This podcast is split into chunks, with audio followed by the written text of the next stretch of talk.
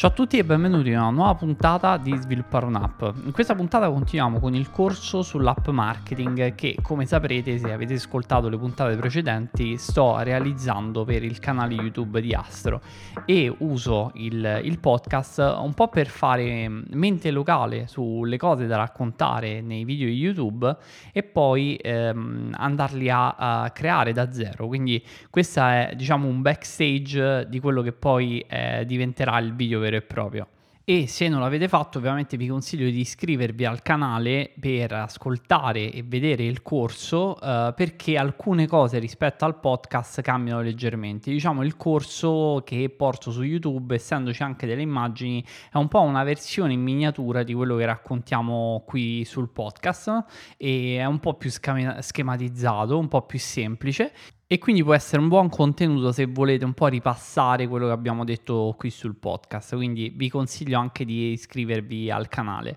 In questa nuova puntata del corso volevo parlare di un argomento che è super inflazionato, ovvero l'MVP, che è l'acronimo inglese di Minimum Viable Product, il prodotto minimo funzionante.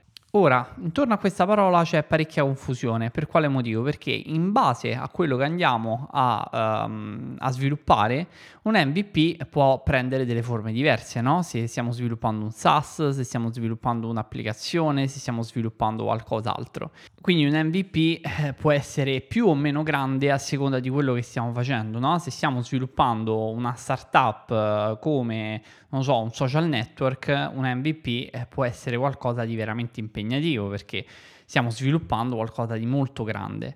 Se invece stiamo sviluppando una, una, piccola utility, un'applicazione che svolge un singolo compito, un MVP deve, deve essere qualcosa di circoscritto e con uno scope ben preciso. Se stiamo creando il nostro MVP, la prima domanda che dobbiamo farci è che problema sto cercando di risolvere.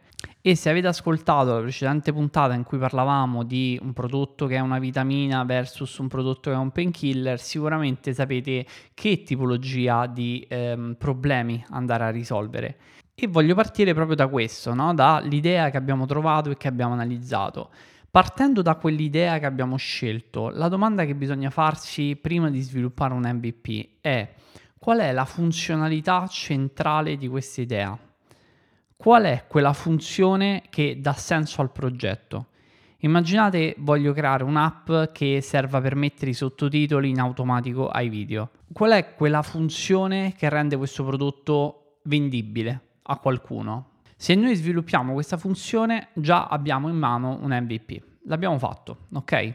Ora il problema qual è? Che quando andiamo a, sviluppare un'app solitamente eh, iniziamo con una cosa e poi ne aggiungiamo altre mille e questo è uno degli errori più comuni che si possono fare perché eh, molti imprenditori iniziano come sviluppatori e ehm, come sviluppatori ci piace sviluppare, è ovvio, questo è quello che ci piace fare. Solo che non stiamo sviluppando app perché eh, ci piace scrivere il codice, quello è um, anche per quello, ma non è il motivo principale. Stiamo sviluppando app per portare valore a noi e alle nostre famiglie, ok? Quindi il nostro primo focus è riuscire a guadagnare il più fretta possibile e per farlo dobbiamo creare un prodotto che risolva un problema e che abbia valore per un utente. Quando parliamo di applicazioni, secondo me per creare un prodotto del genere bastano due settimane. Io sconsiglio di andare oltre questo limite perché portare un progetto avanti senza sapere se eh, ci porterà delle revenue o meno per molto tempo è assolutamente controproducente. Stiamo sviluppando qualcosa che non sappiamo se le persone effettivamente compreranno. Quindi non possiamo investirci troppo tempo, dobbiamo uh, massimizzare i nostri sforzi per poterlo portare sull'App Store il prima possibile.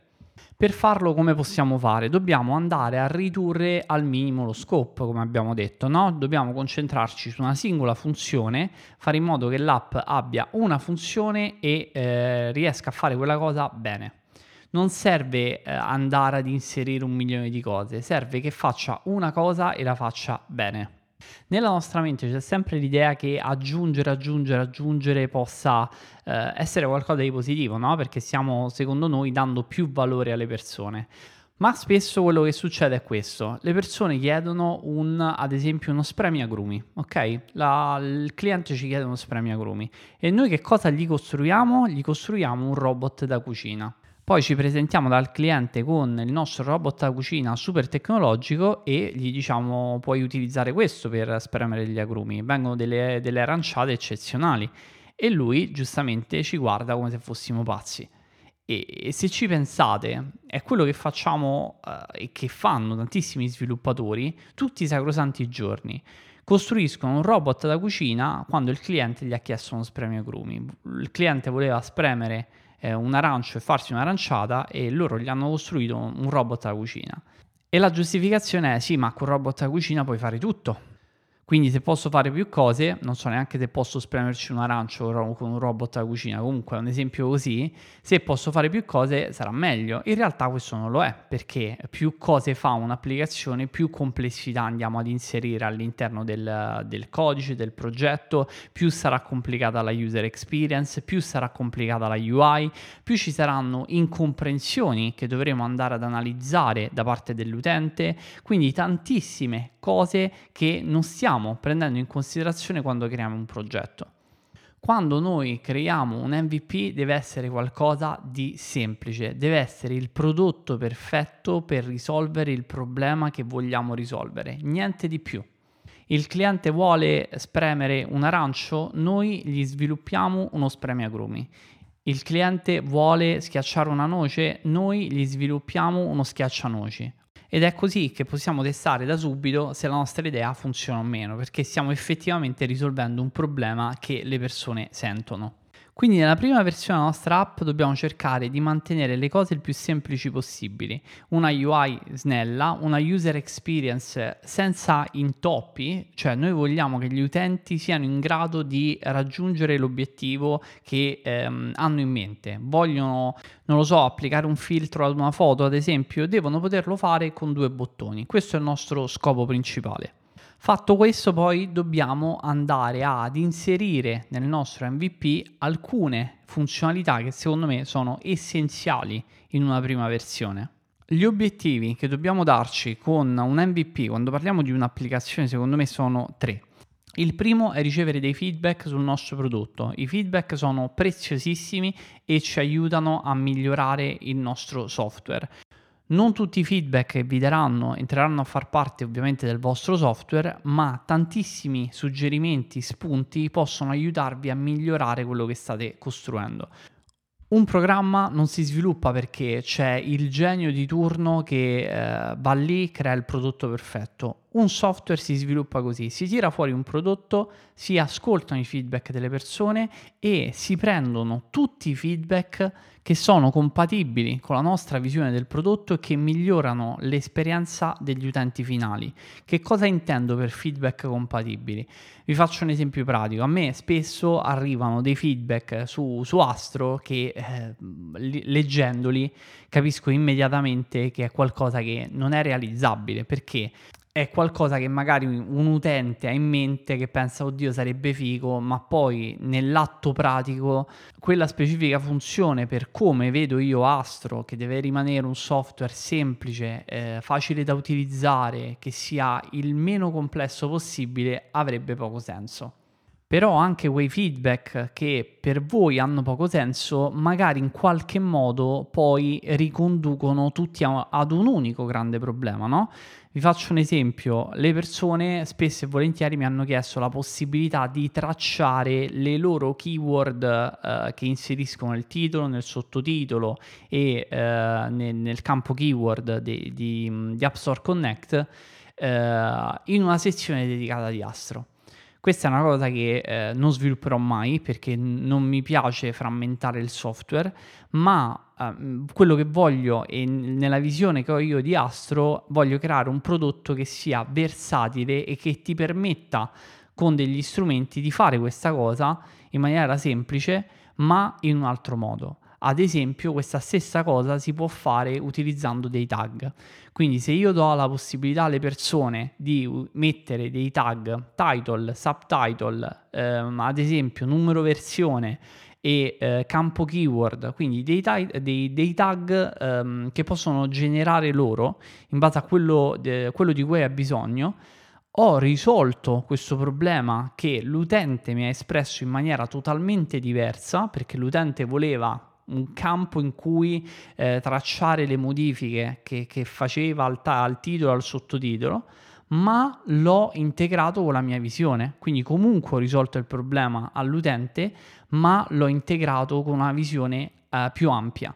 E magari in questo modo ho anche risolto il problema di altre quattro persone.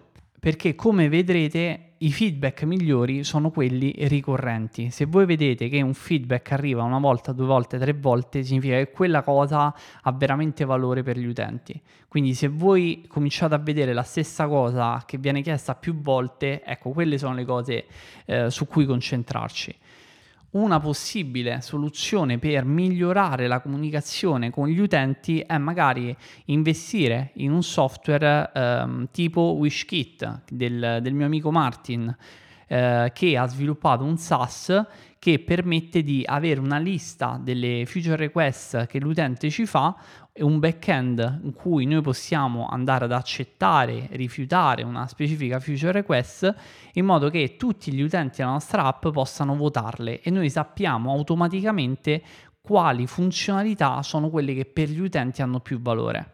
Questo ci semplifica davvero molto molto la vita perché eh, ci dà un ordine mentale e ci permette di organizzare il nostro valore sulla base di priorità, priorità per gli utenti, perché magari noi andremo ad integrare delle cose, ma se cominciamo ad integrare cose a caso che, che pensiamo servano eh, agli utenti ma che in realtà non vogliono, stiamo facendo un lavoro totalmente inutile.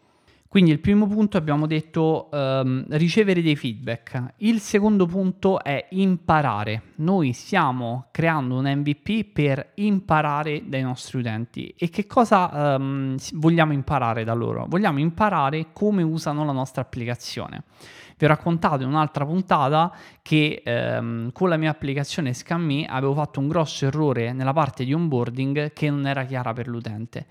Quindi poi in un momento successivo andando ad inserire delle, delle, analitiche che mi dicessero a che punto era arrivato l'utente, che cosa aveva fatto, dove aveva cliccato e tutto questo genere di informazioni, eh, sono riuscito a capire come aggiustare un po' il tiro e a migliorare l'applicazione. Ora, il punto è che nella nostra testa è sempre tutto chiaro, ma in realtà non è chiaro per niente. La user experience è qualcosa di veramente, veramente difficile e il nostro compito è riuscire ad andare a trovare tutte quelle piccole problematiche che rendono difficile per l'utente utilizzare il nostro software e per farlo dobbiamo inserire delle, degli eventi da, da tracciare. Ad esempio, l'utente è riuscito a fare questa azione, l'utente è riuscito a fare questa cosa, eh, l'utente ha completato l'onboarding, in che parte dell'onboarding si è fermato.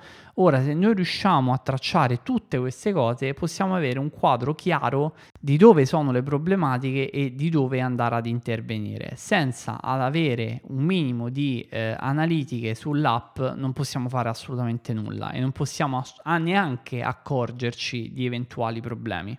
Terzo punto che per me è importante quando noi andiamo a creare un MVP è monetizzare, monetizzare fin dal giorno 1. Quindi noi dobbiamo partire con l'idea in testa che la nostra app deve essere una demo, una demo che mostra le funzionalità dell'app completa, quindi della versione premium, ma che poi richiede un pagamento perché abbiamo bisogno di monetizzare. E quello che eh, secondo me è importante fare è inserire delle logiche all'interno dell'app per poter fare più esperimenti possibili, cambiare i prezzi, ad esempio, togliere il lifetime e mettere solo le sottoscrizioni, eh, modificare i prezzi eh, che abbiamo a disposizione, modificare il paywall. E a questo proposito Revenue Cut di recente ha lanciato un nuovo, uh, una nuova funzionalità che si occupa proprio di questo, cioè eh, gestire il paywall delle nostre app completamente da remoto. In questo modo possiamo fare degli esperimenti sui prezzi della nostra applicazione e capire se effettivamente un prezzo funziona meglio eh, rispetto a un altro. Quindi in una prima fase dobbiamo imparare uno che cosa gli utenti fanno all'interno della nostra app, che questo attenzione non significa tracciare gli utenti, perché quella è un'altra cosa, noi non stiamo tracciando gli utenti per vedere dove vogliono andare, su che siti vanno, eccetera, eccetera. Noi tracciamo gli utenti per capire che cosa fanno nella nostra app e come la usano, in modo che possiamo apprendere da questi dati e migliorarla. E poi dobbiamo andare a sperimentare con i prezzi, dobbiamo sperimentare moltissimo con i prezzi in modo da andare a trovare la soluzione migliore che ci permette di guadagnare il più possibile e questa cosa va fatta perché molte persone magari si soffermano sul aggiungo questa cosa, tolgo quest'altra, metto questa, faccio questo eccetera ma non cambiano la cosa più importante, i prezzi. Quindi già fare una modifica di un prezzo può aumentare le nostre revenue, ad esempio, facendo, che ne so, aggiungendo un lifetime o rimuovendo um, il lifetime, lasciando solo le sottoscrizioni.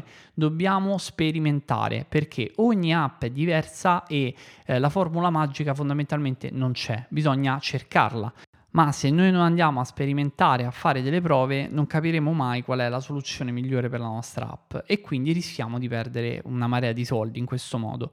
Quindi ricapitolando, in questa puntata abbiamo detto che dobbiamo cercare di eh, costruire un MVP partendo da eh, una singola funzionalità, dobbiamo risolvere un singolo problema nel migliore dei modi. Per costruire un MVP non dovremo mai superare le due settimane perché troppo a lungo è controproducente perché stiamo investendo una marea di tempo su qualcosa che non ci sta portando soldi. Nel nostro MVP dovremmo concentrarci su tre cose: ricevere feedback, imparare e monetizzare. Abbiamo visto eh, poco fa come ehm, andare a fare ognuna di queste tre cose e tenendo questa scaletta bene a mente secondo me già possiamo fare un, un, prodotto di qualità cioè qualcosa di semplice che possa essere venduto e da cui fin dal giorno zero possiamo imparare tantissime cose sia sui prezzi sia su come gli utenti utilizzano la nostra applicazione io vi ricordo che questa puntata uscirà anche questo weekend in video sul canale YouTube di Astro, quindi um, se vi va andate a vedere anche il video e ditemi un po' che cosa, che cosa ne pensate. E noi, come al solito, ci sentiamo prossima settimana, sempre venerdì alle 2. Ciao!